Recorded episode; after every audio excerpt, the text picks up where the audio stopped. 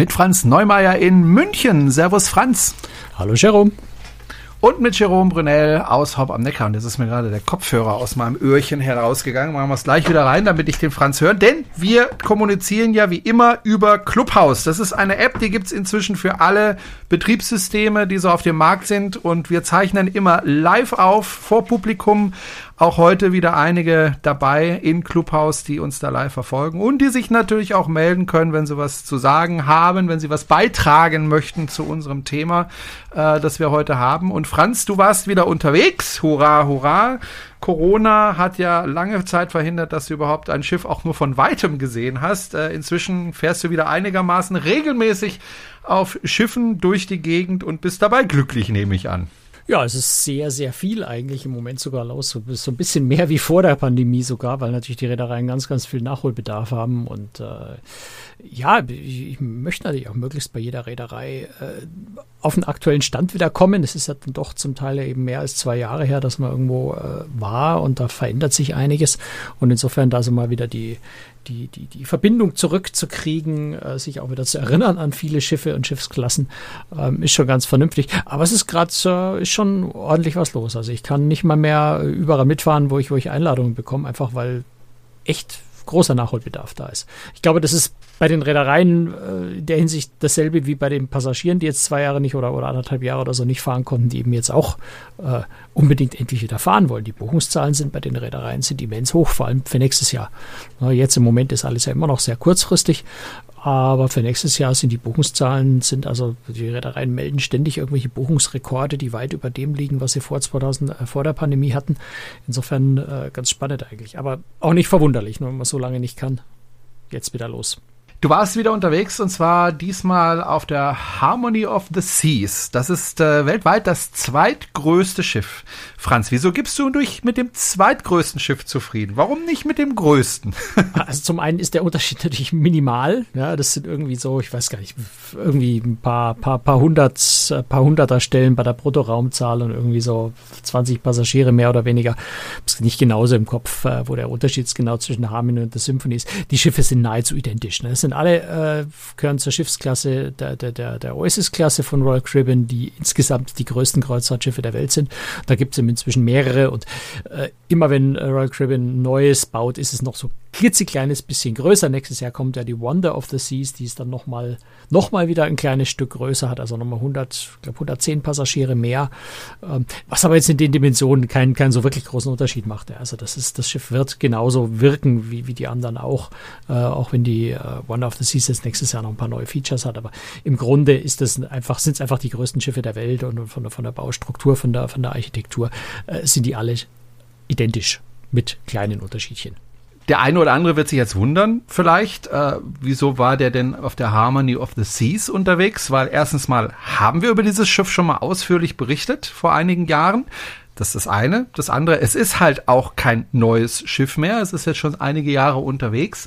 Trotzdem wollen wir heute über dieses Schiff sprechen, beziehungsweise eigentlich nicht über das Schiff selber, weil wie gesagt, das haben wir ja schon, sondern über, naja, wie soll ich es nennen, die Schiffsklasse, die Größe des Schiffes. Also es ist ja ein wirklich wahnsinnig großes Schiff. Und da gibt es ja viele, viele Vorurteile von vielen Menschen, ähm, das betreffen. Und zum Beispiel mein Vater, also den versuche ich ja schon seit Jahren zu überzeugen. Ich, ich würde es gar nicht mal vorurteilen, ich würde es ja? einfach sagen, vielleicht Meinungen, Sichtweisen. Ja, ja. oder Meinungen. Okay, ähm, mein Vater zum Beispiel, äh, den kriege ich nicht auf ein Schiff, das hat zwei Gründe. Ein, einen guten Grund, sage ich mal, weil weil er hat einfach Angst vor tiefem Wasser. Er kann nicht schwimmen. Ähm, wobei einem das sowieso nicht hilft, äh, wenn so ein Schiff untergehen sollte, ob man da schwimmen kann oder nicht, macht da, glaube ich, keinen allzu großen äh, Unterschied. Nee, also äh, das andere auch an der Pfütze, wenn du betrunken genug bist. Ne? So sieht's aus. Ähm, das andere ist, äh, und da kann ich es nicht so ganz nachvollziehen, er sagt halt, naja, auf so großen Schiffen sind mir einfach zu viele Leute. Ja, das ist mir zu crowdy. Das ist, das ist, da habe ich ja nirgendwo meine Ruhe. Und ähm, solche Meinungen, sage ich mal. Bei meinem Vater ist es tatsächlich ein Vorurteil, weil der war ja noch nie auf einem Kreuzfahrtschiff. Ähm, solche Meinungen sind weit verbreitet und ähm, ja, Franz, äh, du warst ja jetzt gerade wieder auf so einem großen Schiff. War es dir denn zu crowdy? War es dir denn zu voll? Ich meine, gut, jetzt ist sowieso Corona, da werden mhm. die Schiffe nicht ganz gefüllt, aber du warst ja auch schon früher auf diesem Schiff, als es noch kein Corona gab. Ähm, ist es denn wirklich so crowdy auf so großen Schiffen? Also es sind mehrere Aspekte. Das eine ist, muss man schauen, es kommt drauf an, was für Schiff das ist. Also es ist sicher ein großer Unterschied, ob ich jetzt auf einer äh, MSC Grandiosa unterwegs bin, äh, die natürlich jetzt auch preislich vom Niveau her einfach ein Stück drunter ist, oder ob ich auf einer Harmony of the Seas unterwegs bin. Äh, oder wie wir vor kurzem hatten, das ist kein ganz so großes Schiff, aber auch schon nicht mehr ganz so klein, eine Celebrity Apex. Da denke ich, muss man schon zwischen großen Schiffen insgesamt nochmal unterscheiden und, und sagen, von welcher, von welcher Art, von welcher Preiskategorie, von welcher Luxuskategorie großes Schiff spreche ich. Ähm, aber generell ist so meine, meine erste Reaktion, wenn jemand sagt, das ist immer so voll auf diesen, das sind so viele, andersrum, es sind so viele Menschen auf so einem Schiff. Wenn wir sagen, und hast du schon mal einen Städteurlaub in London gemacht? Äh, hast du schon mal einen Städteurlaub in New York gemacht? Da findest du es gerade toll, wenn auf dem Times Square so richtig Zehntausende von Leuten sich drängeln und äh, also da, ich, ich finde es immer ganz lustig, wenn Leute einerseits bei einer, bei einer Städtereise gar nicht genug Gedrängel und Getrubel haben können und es eigentlich total langweilig fänden, wenn da keine anderen Menschen sind. Ähm, und auf dem Schiff haben sie irgendwie Angst davor, äh, dass da ein bisschen was los ist. Also das ist so das eine, was ich immer so ein bisschen komisch an dem Argument finde. Ähm, zum anderen ist es wirklich oft so, dass man sagen muss, die Leute waren noch nie auf so einem Schiff und stellen sich da einfach nur irgendwas ganz Schreckliches vor, was sie sich im Kopf ausmalen. Und gerade jetzt auf der Oasis Class, auf einer Harmony of the Seas, ist es eben überhaupt nicht so, dass es sich voll anfühlt. Äh, das Konzept ist, jetzt muss man nicht, auf der Reise, wo ich jetzt war, waren 2500 Passagiere, das äh, Schiff fast äh, bis zu 6700, wenn man es richtig, richtig voll macht. Ähm, also es war so 50 Prozent der Normalbelegung. Ähm, da ist es gut belebt. Aber man findet natürlich Liegestuhl am, am Pool, es ist nirgendwo voll in dem Sinne.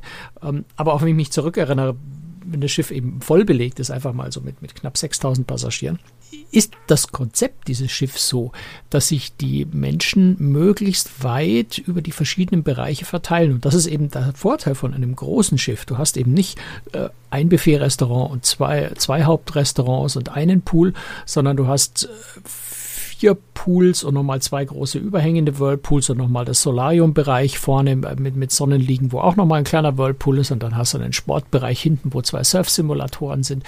Ähm, und das sind jetzt nur die Dinge, wo du mit Wasser in Berührung kommst. Also du hast ganz, ganz viele Möglichkeiten äh, auf so einem großen Schiff. Und wenn das von der Reederei das Konzept geschickt gemacht ist, dann verteilt sich die große Zahl der Passagiere eben auch so gleichmäßig über dieses Schiff, dass du nie wirklich wahrnimmst, dass du zusammen mit fünf, fünfeinhalbtausend anderen Menschen auf einem Schiff bist. Weil die sind ja nicht immer da, wo du auch bist. Also wenn du jetzt in deinem Whirlpool zusammen mit drei anderen Leuten sitzt, dann sitzt du eben in diesem Whirlpool zusammen mit drei oder mit fünf anderen Leuten und nicht mit fünftausend. Ähm, und äh, dann ist es höchstens noch psychologisch die Vorstellung, da sind aber jetzt noch 5000 Menschen irgendwo die ich alle weder sehe noch wahrnehme noch höre. Aber im Grunde ist es deswegen ja nicht voll, nur weil die irgendwo sind. Na, so wie bei einem Städteurlaub auch. Wenn ich in London bin, natürlich sind da auch nicht alle, weiß ich nicht, fünf Millionen Menschen oder so, die da irgendwo in der Stadt sind, an derselben Stelle. Jetzt ist es ja so, dass sich die Macher von diesen Schiffen, also sei es die Architekten durch die Aufteilung des Schiffes eben in verschiedene Bereiche, als auch die Leute, die auf dem Schiff arbeiten, gerade im Unterhaltungsbereich, sehr viele Gedanken darüber machen, wann sie zum Beispiel was wo anbieten. Also der einen Seite des Schiffes gibt es was zu essen und um das ein bisschen zu entlasten, spielt man parallel zum Beispiel im Theater eine Show. Und abends wird es dann auch wieder verteilt auf die verschiedenen Bars und so weiter. Macht man sich ja sehr viele Gedanken, ne, Franz? Ähm, ja, das kann sehr, sehr komplex sein. Und klar, je größer das Schiff, desto komplexer ist es vielleicht auch. Äh, man hat auf der anderen Seite aber auch natürlich mehr Möglichkeiten, mehr Spielraum. Ja, also ich sag mal ganz trivial, ohne dass es in der Realität so stattfindet. Wenn ich, äh, wenn ich, wenn ich merke, äh, das Theater ist zu Ende, da strömen, strömen gerade zweieinhalbtausend Leute aus dem Theater raus und aus unerfindlichen Gründen rennen die alle zur selben Bar. Dann könnte ich in dem Moment eine Durchsage machen, sagen, äh, Bingo-Special im Casino, zwei Karten für eins und schon habe ich 200 Leute, die Richtung Casino rennen, weil sie unbedingt das Bingo-Special machen und habe es schon ein bisschen entlastet.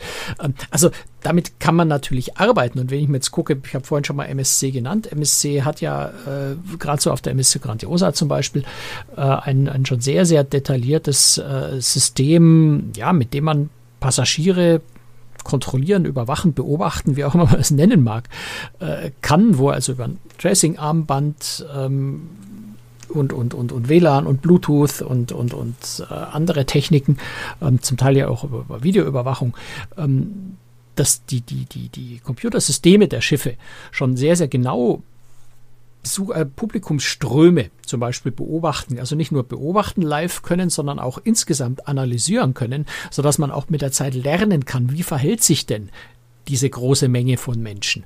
Und äh, da, da ist damit ein Vorteil, je mehr Menschen sind, desto eher ist es statistisch äh, ausgeglichen. Du kannst, je mehr Menschen du beobachtest, desto präziser kannst du vorhersagen, was diese große Menge an Menschen äh, potenziell tun wird. Und das ist so ähnlich wie, wir haben auch schon mal darüber gesprochen, im Restaurant.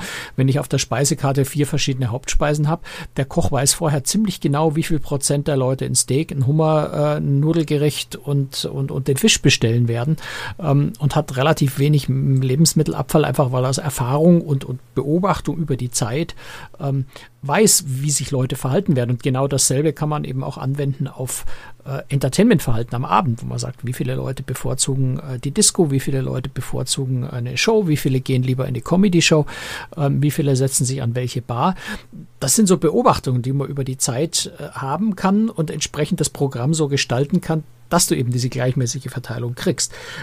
Und wenn du zusätzlich elektronische Möglichkeiten hast, das ist sicher die Zukunft, das wird, wird sicher immer mehr werden, in Klammern, weil es den Reedereien dann auch ermöglicht, noch mehr Menschen auf die Schiffe zu tun, ohne dass es auffällt, wenn du sie besser verteilen kannst, die Leute, kann man also über Verhaltensbeobachtungen und, und Verhaltensmuster ähm, das Ganze noch sehr viel feiner steuern und, und so mm, auslegen und planen, dass sich die Leute eben gut verteilen.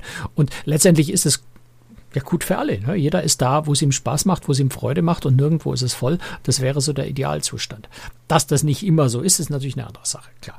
Jetzt sollte man vielleicht auch mal ein Wort darüber verlieren, warum die Reedereien eigentlich so große Schiffe bauen, weil das hat ja für, vor allem für die Reederei aber auch eben für die Passagiere, du hast es ja schon angesprochen, wahnsinnig viele Vorteile, aber auch eben für die Reederei, was zum Beispiel die Kosten betrifft. Ich meine, äh, auf jedem Schiff, egal wie groß es ist, muss es einen Kapitän geben. Der möchte natürlich bezahlt werden und er möchte auch nicht schlecht bezahlt werden. Der mit dem höchsten Gehalt an Bord, ja. So sieht's aus. Und dann ist es natürlich ein Unterschied, ob diese Kosten aufgeteilt werden auf 300 Passagiere oder eben auf drei oder 6000 Passagiere. Mhm. Das heißt, ähm, diese Schiffe sind für die Reedereien wirtschaftlicher als die kleinen Schiffe.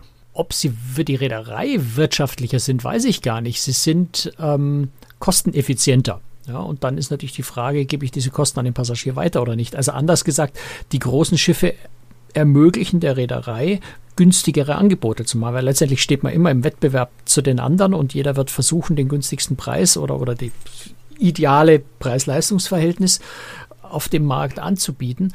Und wenn ich Kostenvorteile habe, dann kann ich die auf die eine oder andere Weise nutzen. Ja, also schauen wir wieder MSC, die, die nutzen den Kostenvorteil vor allem äh, in der Weise, dass es möglichst günstig anbieten, die Reisen. Eine andere Reederei nutzt es vielleicht, um, weiß ich nicht, die, die Essensqualität, die Entertainmentqualität äh, höher zu machen und dadurch ein bestimmtes Publikum anzusprechen, äh, die eben sagen, mir ist Entertainment, Musik, was auch immer, äh, so wichtig, dass ich dann lieber auf dem Schiff fahre, wo eben die höhere Qualität angeboten wird. Wenn ich das Geld an einer anderen Stelle sparen kann, kann ich eben mehr in die in das Entertainment investieren jetzt in dem Beispiel oder ins in die in die Essensqualität äh, investieren, wenn ich an anderer Stelle spare. Ähm, das ist das eine. Äh, das andere, was zum Beispiel äh, Roy Cribbin, der Neubauleiter, mir mal gesagt hat, ist, wir planen unsere Schiffe, wir wollen nicht, also obwohl Roy Cribbin immer die sind, die die größten Schiffe der Welt bauen, aber äh, oder immer fast immer waren, aber die sagen, unser Ziel ist jetzt nicht primär, wir wollen das größte Schiff der Welt bauen, sondern unser Ziel ist, wir haben Ideen, die wir umsetzen wollen auf dem Schiff. wir wollen bestimmte Features, bestimmte Attraktionen ähm, haben, weil wir glauben, dass das die Zukunft, weil wir glauben, dass das die, äh, das ist, was unser Publikum möchte. Und dann planen wir das Schiff eben in der Größe, dass wir diese Ideen umsetzen können. Dass dann meistens das größte Schiff der Welt dabei rauskommt, äh, steht, steht auf einem anderen Blatt, äh, ergibt sich irgendwie so, so fast von selber, wenn man verrückte und, und, und zukunftsweisende Ideen hat. Und äh, deswegen werden die Schiffe dann auch größer, um mehr Möglichkeiten zu haben. Also nehmen wir die OSS-Class wieder, weil wir über die Harmony of the Seas gesprochen haben. Da war die Idee, die ursprüngliche Idee war ja, muss man ganz von vorne anfangen, die, die OSS-Class hat in der Mitte diesen sogenannten Central Park. Also links und rechts quasi ein Wohnblock in dem Inneren des Schiffs in der Mitte, aber unter freiem Himmel. Äh, wer die Schiffe nicht kennt, ist dort eine kleine Parkanlage mit, mit 10, 12.000 echten Pflanzen und Bäumen. Die ursprüngliche Idee war sogar mal dort eine, eine, eine hügelige Rasenlandschaft zu haben. Das hat man dann aus diversen Gründen aufgegeben. Im Endeffekt ist man dann auf diese, auf diesen Park, auf diese Parkanlage äh, gekommen und wollte die bauen. Und da musst du das Schiff eben in einer bestimmten Größe, vor allem in dem Fall auch in einer bestimmten Breite bauen, damit du für so eine Parkanlage überhaupt Platz hast, der das Ganze sinnvoll und vernünftig macht. Und dann landest du ganz schnell bei einer Schiffsgröße, die in dem Fall halt wieder das größte Schiff der Welt geworden ist, um so eine Idee umzusetzen. Ja, oder nimm äh, Norwegian Cruise Line, wenn sie ihre, ähm, ihre Kartrennbahnen äh, oben auf den obersten Decks bauen wollen, äh, die, die ähm, na, wie heißt die, die Norwegian Prima, die jetzt nächstes Jahr kommt, äh, wird auch wieder eine Kartrennbahn haben, die läuft dann, glaube ich, über zwei oder über drei Ebenen schon, also noch, noch mal ein Stückchen größer. Das sind so Ideen, die Reedereien haben oder, oder fortentwickeln wollen, wo sie sagen, da brauchen wir halt einen bestimmten Platz. Und da muss ich das Schiff so groß bauen, dass der Platz da ist. Das, denke ich, sind so die zwei Aspekte. Ne? Der, der Kosteneffekt ähm, und die Umsetzung von bestimmten Ideen, die halt auf einem kleineren Schiff so nicht machbar wären. Bestimmte Anzahl von Restaurants, bestimmte äh, Höhe von, von Atrium, muss unbedingt vier Decks hoch sein, was auch immer. Ähm, das sind so Dinge, die dann Anforderungen stellen an die Schiffsgröße. Es kommt ja immer wieder der Vorwurf äh, an die Kreuzfahrtindustrie, ähm, die Schiffe wären sehr hässlich teilweise, weil es im Grunde nur noch schwimmende Plattenbauten wären. Und da ist die Gefahr natürlich groß, je größer man ein Schiff baut, dass eben dieser Vorwurf mehr oder weniger gerechtfertigt ist. Wie siehst du das? Also ja klar, Schönheiten sind die Schiffe meistens keine. Ja, aber äh, es ist auch, ich meine, Schönheit liegt immer so ein bisschen im Auge des Betrachters. Wenn man als Schönheitsideal für ein Kreuzfahrtschiff äh, die, die alten Oceanliner nimmt, dann sind die natürlich alle fürchterlich hässlich. Ja, es ist keine Frage. Nur ist halt die Frage, ist das sinnvoll, diesen Maßstab anzulegen? Weil äh, da bin ich ganz schnell wieder an dem, bei dem, bei dem Kostenpunkt, wenn ich mir die alten Oceanliner anschaue, das sind halt ganz wenig Aufbauten nach oben. Äh, dafür habe ich sehr, sehr viel Freifläche nach vorne, nach hinten. Ähm, also anders gesagt, ich habe auf eine bestimmte Schiffslänge relativ wenig Kabinen und dann bist du ganz schnell wieder in dem, in dem Bereich drin, dass die Kabinen, die du in diesen, äh, dieser, auf diesem Bereich unterbringst, einfach viel, viel teurer sein müssen für den Kunden. Ähm, wenn ich vorne und hinten möglichst nah, vorne an den Bug, möglichst nah ans Heck hinten rangehe und von dort möglichst senkrecht nach oben baue, dann bekomme ich natürlich wesentlich mehr Kabinen auf so einem Schiff unter und moderne Schiffsbauarchitektur, moderne Materialien, Leichtbaumaterialien, äh, neue Ideen, wie man solche Schiffe äh, architektonisch baut, wie man Gewicht nach unten verlagert und so weiter, bringt natürlich mehr Möglichkeiten, immer weiter noch in die Höhe zu bauen, eventuell auch in die Breite zu bauen, in die Länge zu gehen, um mehr Kabinen unterzubringen. Darum geht es letztendlich immer, mehr Kabinen unterzubringen, gleichzeitig mehr öffentliche Bereiche unterzubringen, äh, um die entsprechenden Features und sowas äh, einzubauen, die ich, die ich ja vorhin schon angesprochen habe. Und da bleibt dann irgendwann auch nicht mehr so wahnsinnig viel Spielraum für wunderschöne, geschwungene Formen, weil jede schöne, geschwungene Form und große Vordecks ähm, kosten gleich mal 100, 200, 300 Kabinen, die ich dafür aufgeben müsste. Und das, was ich da an Einnahmen ähm, nicht mehr erzielen kann als Reederei, muss ich auf die anderen Kabinen beim Preis draufschlagen. Ja. Insofern würde ich sagen, ja, Optik hin oder her. Ähm, es ist halt eine Frage, ob ich mir schöne Formen bei dem Schiff leisten will, auch als Passagier. Oder ob ich sage, wenn ich auf dem Schiff bin, sehe ich Schiff eh nicht, ist mir egal. Und hm. vielleicht ein Aspekt noch dazu, wenn wir sagen schwimmende Plattenbauten, schau dir mal die meisten Hotels an Land an. Also schön sind die auch nicht, oder? Nee, die meisten tatsächlich nicht, zumindest die in meiner Preisklasse. Ähm, wir sind ja immer unterwegs, ich habe es ja am Anfang der Sendung schon gesagt, äh, in einer Software, deren Namen ich immer vergesse, die heißt Clubhouse, jetzt habe ich es wieder. Und äh, Axel hat sich gemeldet und hat, glaube ich, eine Frage. Ja, Servus in die Runde. Ähm, sehr interessant, Franz, was du da ausgeführt hast. Eine Frage habe ich halt, ähm, wo du das äh, eben erzähltest mit den ja, zwei Plattenbauten rechts und links, ähm, Steuerbord, Backbord und in der Mitte diesen Park, den man so schön verkauft. Deswegen wird das Schiff nicht größer, sondern ich glaube andersrum. Das Schiff will man so groß, damit man halt die Effizienz, die du auch äh, im, ja, nachvollziehbar erklärt hast, äh, dann auch, auch bekommt. Und die kriegen halt ein Problem, je breiter das wird äh, mit der Belichtung der ganzen Räume. Ähm, man will vielleicht dann auch wieder belichtbare, nach innen gerichtete, zum Park gerichtete Kabinen anbieten, auch die ganzen Funktionsbereiche, Läden, Shops, wie auch immer die Restaurants. Ähm, es gibt viele Bereiche, die brauchen einfach ähm, Tageslicht beziehungsweise natürliche Belichtung, um einfach auch Arbeitsstättenrichtlinien, sofern es die weltweit gibt und auf fahrendem ähm, äh, Schiff halt auch gibt, aber, aber in der Immobilie gibt es ja schon. Und ich glaube einfach, das ist ein geschickter Marketing-Gag, dann zu sagen, ja, dann machen wir halt diese beiden Blocks und in der Mitte machen wir halt unsere ehemals überdachte Mall jetzt ähm, als, als kleinen durchgesteckten Park. Ich finde es sehr interessant. Nur die, ich sag mal, die Herleitung wäre für mich vielleicht eine aus beruflichen Sicht, aus beruflicher Sicht etwas andere. Vielleicht liege ich da aber auch falsch. Ich glaube, das ist nicht so von der Hand zu weisen. Das, das spielt sicher mit eine Rolle. Und natürlich, äh, also sowohl im Central Park als auch es gibt im hinteren Bereich äh, der OSS Class nochmal den sogenannten Boardwalk. Das ist ja auch nochmal so ein Bereich mit, mit Innen, der ist dann nach, nur nach hinten offen, weil da nochmal ein großes äh, arenaartiges Freilufttheater, das Aquatheater ist. Ähm, also da ist das die Kabinensituation auch nochmal eine ähnliche. Aber klar, es gibt Balkonkabinen, von denen aus man keinen mehr sieht, sogar ganz schön viele, äh, eben auf den, auf den Boardwalk raus oder auf, die, auf den Central Park raus. Ähm, und klar, die Kabinen brauchen Tageslicht. Äh, insofern spielt das schon eine Rolle. Wobei die Mall, die du angesprochen hast, also die Royal Promenade, die gibt es auf der Harmony, auf der Oasis Class ja auch noch. Die liegt unterhalb äh, von, ja. dem, äh, von, dem, von dem Central Park und hat eben so schöne große Skylights, sodass ich in dem Fall sogar äh, durch den äh, Central Park, durch, äh, durch diese, diese großen Glaskonstrukte, äh, selbst auf der Royal Promenade dann sogar nochmal Tageslicht habe.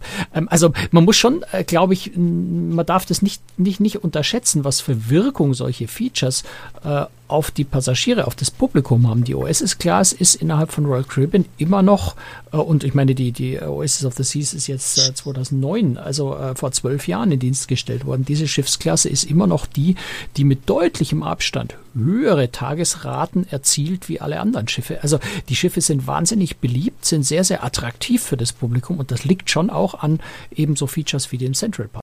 Dankeschön, Axel, für deine Frage. Äh, ich habe gerade immerhin noch dein Profil angeguckt. Das kann man nämlich hier äh, in äh, Clubhaus und habe gesehen, wir haben eine Gemeinsamkeit. Wir sind beide E-Mobilisten aus Überzeugung. Habe ich das richtig gelesen? Natürlich, wir kennen uns auch schon. Du kannst dich nicht daran erinnern, aber ich äh, sehr wohl. Äh, ich war ein paar Mal in Horb äh, bei deinen Treffen.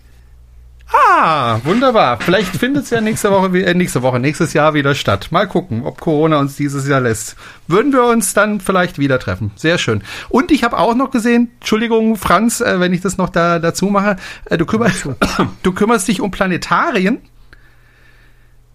Ist das richtig? Ja, ähm, ich ähm, bin als Architekt, ähm, ich habe das Glück, eine sehr seltene Bauaufgabe ähm, begleiten zu dürfen. Ich habe halt schon zwei Planetarien gebaut es gibt nicht so viele, ich sag mal weltweit, deutschlandweit, ähm, werden nicht so oft gebaut und ich habe halt zwei neue gebaut. Und das eine ist in Heidelberg, das andere ist in Garching bei München. Sehr faszinierende Aufgabe. Und da schließt sich der Kreis auch zu den Kreuzfahrtschiffen.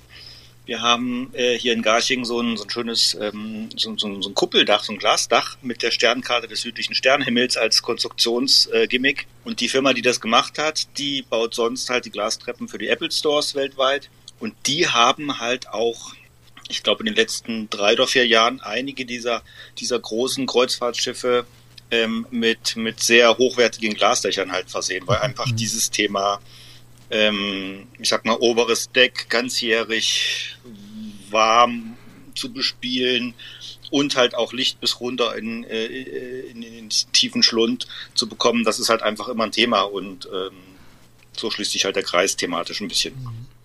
Der, der Kreis schließt sich noch auf einem anderen Weg. Genau. Äh, du weißt ja vermutlich, dass es auch ein Planetarium auf einem Kreuzfahrtschiff gibt. Äh, die, die Queen Mary 2 hat sogar ein sehr, sehr, sehr, sehr tolles, sehr, sehr großes Planetarium an Bord äh, des Schiffs. Da kann ich jetzt natürlich keine Sterne beobachten. Das ist also ein, ein, ein, ein Projektions, ich weiß nicht, da kennst naja, du nicht besser aus, wie das heißt. Ein Planetarium geht immer mit künstlicher Projektion. Also okay. von daher guckt man nicht in den Himmel, weil das wäre ein Observatorium. Ah, okay, gut. Genau. Den Unterschied kannte ich noch nicht. Genau. Gut, verstehe. Man lernt nie aus, Franz. Nö, ich ist ja da, dafür, nee. dafür bin ich auf der Welt. Das macht Spaß, immer was Neues zu lernen. Ja. Nee, es war auch, ich habe mich auch deswegen interessiert, weil ich eben sehr oft äh, früher, vor ungefähr zehn Jahren, sehr oft mit dem Chef des Planetariums in Stuttgart zusammengearbeitet habe. Als ich noch beim Hörfunk gearbeitet habe, habe ich den, mit dem regelmäßig kommuniziert, um die neuesten Programme vorzustellen. Aber mit Stuttgart, Axel, hast du nichts zu tun. Nein, nein. Gut, alles klar, Axel. Ich danke dir für deine Frage. Aber und, Thema Planetarium trotzdem ja? noch, noch, kurz mit, mit reingeworfen, weil wir da gerade sind. Äh, wenn wir von der Queen Mary 2 sprechen, ist natürlich auch ein sehr, sehr großes Schiff. Ist jetzt nicht, äh, nicht einer der allergrößten, äh, was Bruttoraumzahl angeht, was Länge angeht schon.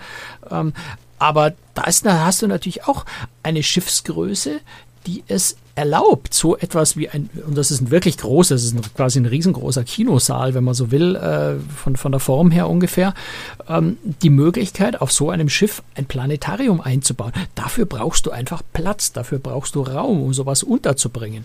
Und da ist die Größe von so einem Schiff schon äh, einfach ganz hilfreich oder, oder einfach Voraussetzung dafür. Sonst geht sowas nicht. Dann kann man jetzt natürlich fragen, braucht sowas auf einem Schiff? Ja, klar, äh, braucht es nicht. Äh, eigentlich braucht es auf einem Schiff fast nichts außer einem Motor und dem Schornstein und, und einem Kapitän. Äh, aber die Frage ist halt, was erwarte ich als Kreuzfahrturlauber? Was erwarte ich als Reisender, generell als Urlauber, wenn ich äh, Kreuzfahrten mache? Ähm, wie viel Entertainment, wie viel Unterhaltung, wie viel Ablenkung möchte ich? Und bei der Queen Mary 2 sprechen wir dann auch mal von einer sechstägigen Transatlantikreise, wo ich sechs Tage keinen Landgang habe. Und da gibt es dann wahrscheinlich Menschen, denen es irgendwann langweilig wird und die Beschäftigung brauchen. Und für sowas ist es dann schon, finde ich, ganz spannend. Ja, ja absolut. absolut. Franz, Franz, wir müssen noch über ein Thema am Schluss der, äh, dies, dieser Folge sprechen. Und das ist das Thema. Okay. Ja ja. ja, ja, guck mal. Wir sind schon fast eine halbe Stunde wieder unterwegs. Franz, ähm, das Thema Sicherheit sollten wir auch mal ansprechen, weil vielleicht der eine oder andere sagt, na ja, ich habe Angst, auf so ein großes Schiff zu gehen, weil wenn es dann doch mal einen Notfall geben sollte, wie sollen die denn da sechs, sieben, achttausend Menschen in kürzester Zeit von dem Schiff bringen? Geht das überhaupt technisch, Franz? Ähm, oder ist es tatsächlich äh, sicherer, mit einem kleineren Schiff zu fahren? Also ich glaube, die Frage kann man so gar nicht beantworten, wo ist es sicherer.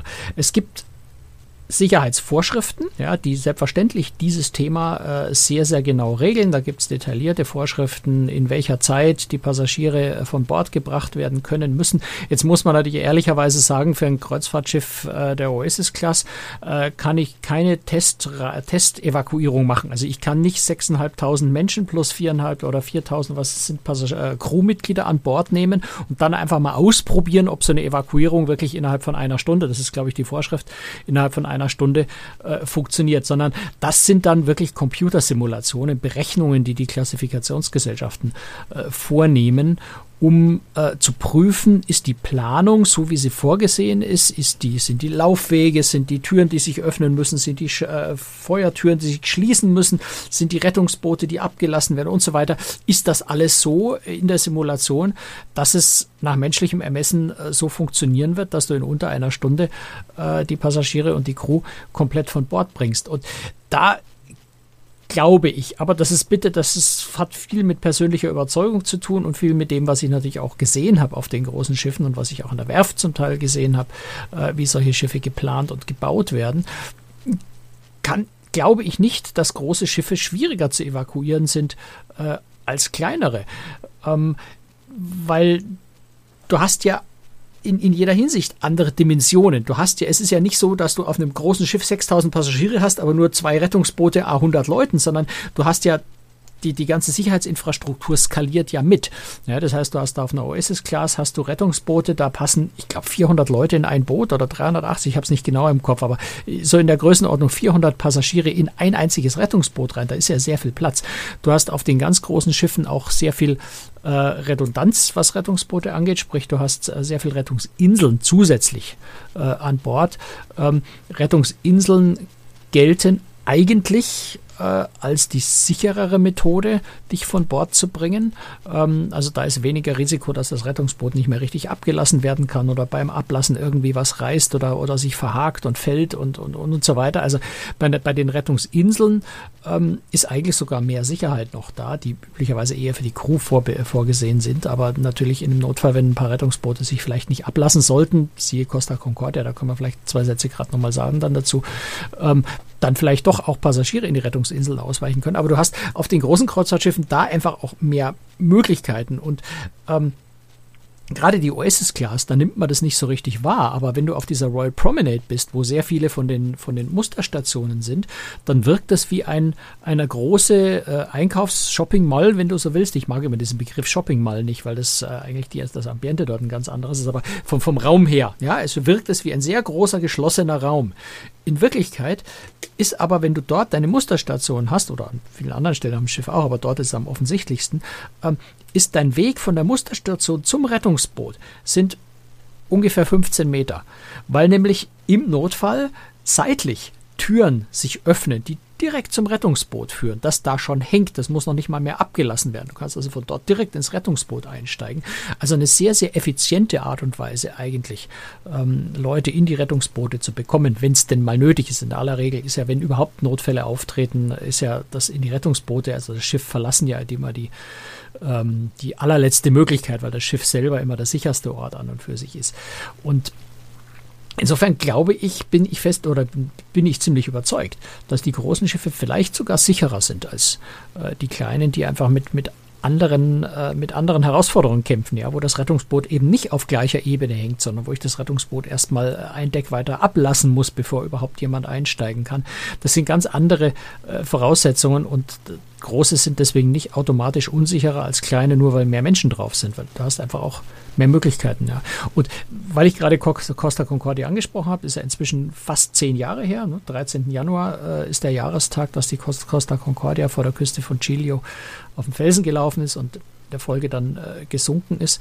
Es sind 32 Menschen damals gestorben, aber man muss eben auch sagen, auch wenn jeder dieser 32 Menschen einer zu viel war, von den vielen tausenden Menschen an Bord, sind obwohl es, glaube ich, das schlimmste anzunehmende menschliche Versagen war, was überhaupt vorstellbar war damals bei dieser Katastrophe, ähm, sind unter Anführungszeichen nur 32 Menschen von vielen, vielen Tausend, die an Bord äh, gewesen sind, äh, haben es nicht geschafft. Und das zeigt für mich schon auch, wie sicher solche Kreuzfahrtschiffe in einem Notfall sind. Jetzt kann man natürlich sagen, wenn so ein Notfall eintritt, dann kann man nicht mehr von sicher reden, ist schon klar. Ne? Aber ähm, tritt ein solcher Notfall ein, äh, eine solche absolute Totalkatastrophe, ähm, hat man selbst bei der, dieser völlig absurden Costa Concordia-Geschichte gesehen, ähm, dass nahezu alle Menschen von Bord gekommen sind. Ja, wollen wir nie wieder haben und, und ich will nie rausfinden, ob eine OSS Class äh, sicher ist oder nicht. Ne? Aber es macht auf mich schon den Anschein, als sollte man nicht nur sagen, das sind so viele Menschen an Bord, das kann ja gar nicht gut gehen, sondern sich die, die Details genau anschauen. Ähm, ich denke da, also ich mache mir da überhaupt keine Sorgen auf den großen Schiffen. Ich mache mir auf einem kleinen Schiff viel mehr Sorgen. Also wenn auf einem kleinen Schiff Feuer ausbricht, da hast du nicht mehr viel Spielraum. Äh, da brennt's und da bist du ziemlich nah an dem Feuer dran, wenn das Schiff nur 100 Meter lang ist. Auf einem Schiff, das 360 Meter lang ist, hast du erstmal ganz viele Möglichkeiten, ziemlich weit von dem Feuer wegzukommen. Ähm, also viel, viel mehr Spielraum als auf einem kleinen.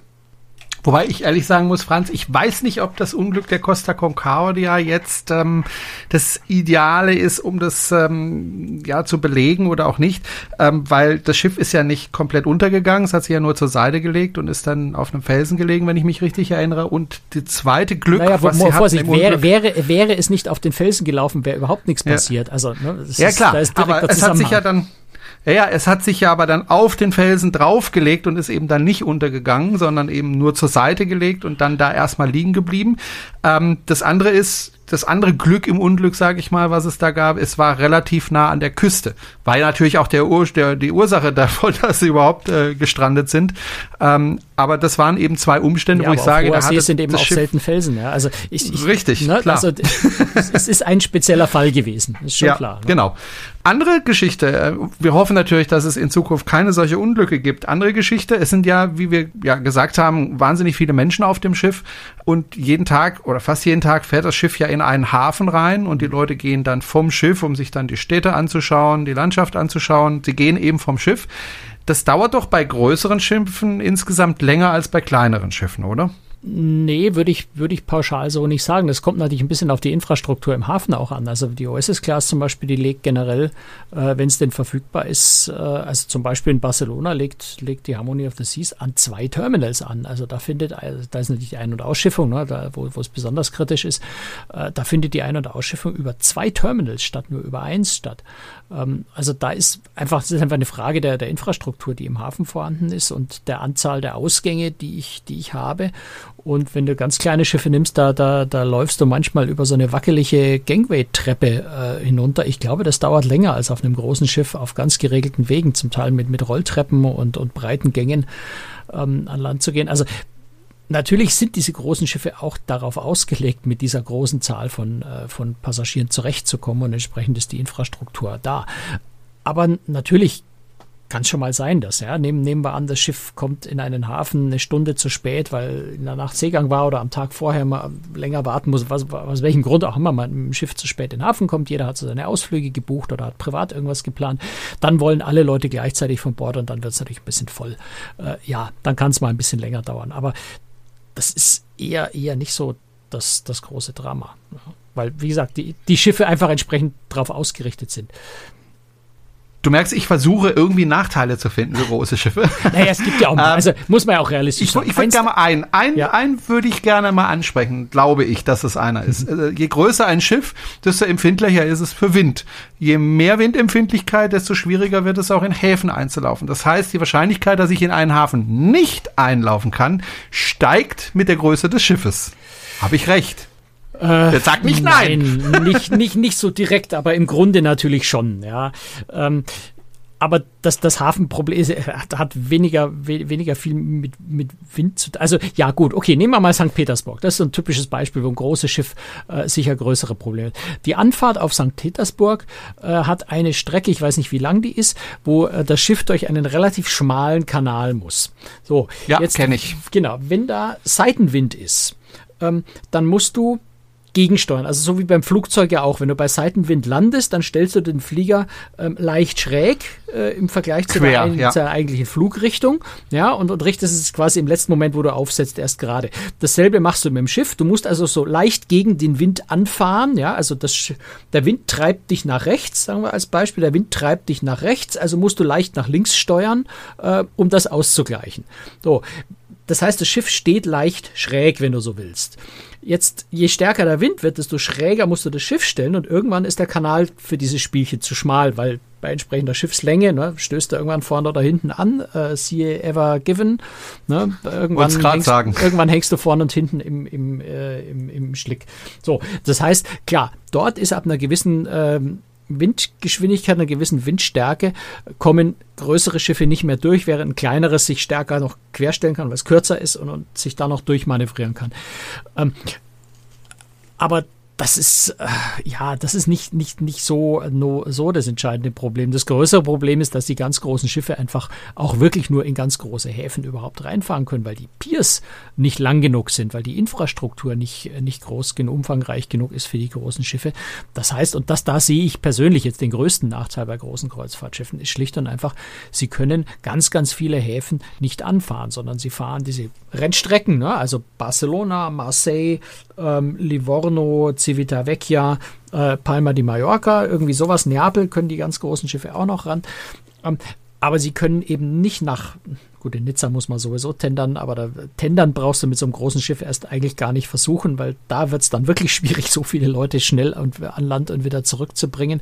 Ähm, das heißt, du bist mit den großen Schiffen auf große Häfen angewiesen, was der natürlich ganz, ganz viel Möglichkeiten für die Routenführung, äh, für die Destinationen nimmt, ähm, sodass das sicher das wichtigste Argument, finde ich, das wichtigste und das einzig wirkliche zugkräftige Argument für kleine Schiffe ist zu sagen, ich möchte eben ganz spezielle kleine besondere Häfen und besondere Routen fahren. Das geht mit den großen Schiffen nicht. Das ist sicher so der gravierendste Nachteil, finde ich. Ähm, es ist ein Argument, was wir doch gar nicht, komischerweise, was, was du überhaupt noch nicht gebracht hast, was äh, eigentlich oft als erstes kommt. Das heißt, auf so einem großen Schiff spürt man ja das Meer gar nicht mehr, man sieht das Meer gar nicht, man merkt gar nicht mehr, dass man auf dem Ozean ist. Stimmt. Ja, stimmt eben nicht, finde ich. Stimmt eben überhaupt nicht, finde ich. Also eins, ein, ein, eine Sache ist natürlich mal ganz wichtig. Es ist toll, wenn jemand so seefest ist, dass ein Seegang nicht stört und, und dass es ihn überhaupt nicht stört, dass das 100 Meter lange Schiff es fürchterlich im Winter in den Wellen rumbeutelt, wenn, der, wenn die Wellen schon nur drei, vier Meter hoch sind. Äh, da hast du auf einem großen Schiff einen großen Vorteil. Äh, es liegt bis zu, einer, bis zu einer gewissen Wellenhöhe einfach wesentlich ruhiger im Wasser. Ja, und das ist mag jetzt ein alter Seebär, der unbedingt äh, Seegang und, und großes Geschaukel und alle rund um sich kotzen sehen möchte, äh, vielleicht fürchterlich findet, wenn sich das Schiff nicht bewegt. Aber für ganz, ganz viele Leute ist es ein ganz wichtiges Argument für große Schiffe zu sagen, ich will eben nicht dieses permanente Geschaukel. Ähm, es verträgt halt einfach nicht jeder. Ja, und das ist gar keine Wertung. Manche vertragen es, manche vertragen es nicht. Und die, die es nicht vertragen, freuen sich, wenn sie auf einem großen Schiff fahren dürfen, wo sich das Schiff nicht so stark bewegt. Ähm, das Thema, ich spüre und sehe das Meer nicht mehr, ähm, das ist so ein Argument, das lasse ich wirklich nicht gelten. Das ist einfach ein, also weiß ich nicht, wo, wo das herkommt. dass das Schiff, das Meer ist um das Schiff genauso rum wie um jedes andere Schiff auch. Und wenn ich mich auf einem großen Schiff an die Reling stelle, dann sehe ich das Meer genauso wie ich mich an einem kleinen Schiff an die Reling stelle. Und äh, auf großen Schiffen gibt es wunderschöne einsame Orte. Auf der, auf der Harmony of the Seas zum Beispiel, wenn ich die, die Joggingbahn auf Deck, äh, wo ist das, Deck 6, glaube ich, ähm, nehme und da nach hinten gehe, hinten hinter das Aquatheater raus, da bin ich völlig alleine. Da kommt ab und zu mal ein Jogger vielleicht vorbei.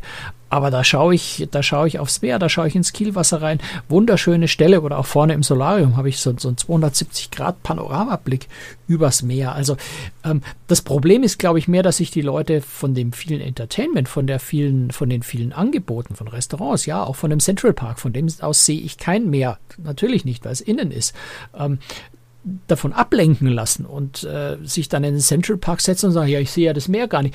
Es zwingt ihn ja oder sie ja niemand sich in diesen Central Park reinzusetzen, wenn er keinen Central Park mag und das Meer sehen will, dann muss er dahin gehen, wo man das Meer sehen kann. Und das kann man auf einem großen Schiff, finde ich, ganz genauso wie auf einem kleinen.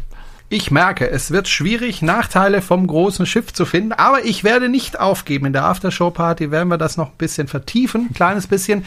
Wenn Sie die Aftershow-Party auch hören möchten, dann müssen Sie entweder hier live dazukommen und einfach dabei sein oder Sie unterstützen uns ein bisschen finanziell jeden Monat dann bekommen Sie diese Aftershow-Party auch exklusiv auf Ihren Podcatcher. Und äh, ja, Franz, das war es erstmal für heute. In der Aftershow-Party sprechen wir, wie gesagt, noch ein bisschen über große Schiffe, aber wir klären auch die Frage, was hat Lego eigentlich mit der Titanic zu tun? Oder sag mal Titanic, ich sage immer Titanic. Ähm, ja, was ist da der Zusammenhang? Auch das klären wir gleich in der Aftershow-Party. Das war's für heute. Dankeschön fürs Zuhören und auch ein großes Dankeschön an alle unsere Unterstützer, die uns jeden Monat finanziell ein bisschen unter die Arme greifen, sage ich mal. Ja, und äh, wenn Sie das auch tun möchten, dann können Sie das gerne tun. Alle Infos dazu finden Sie auf unserer Webseite cruestricks.de. Franz, das war's für heute erstmal. Gleich noch die Aftershow-Party. Tschüss! Bis dann. Ciao. Servus.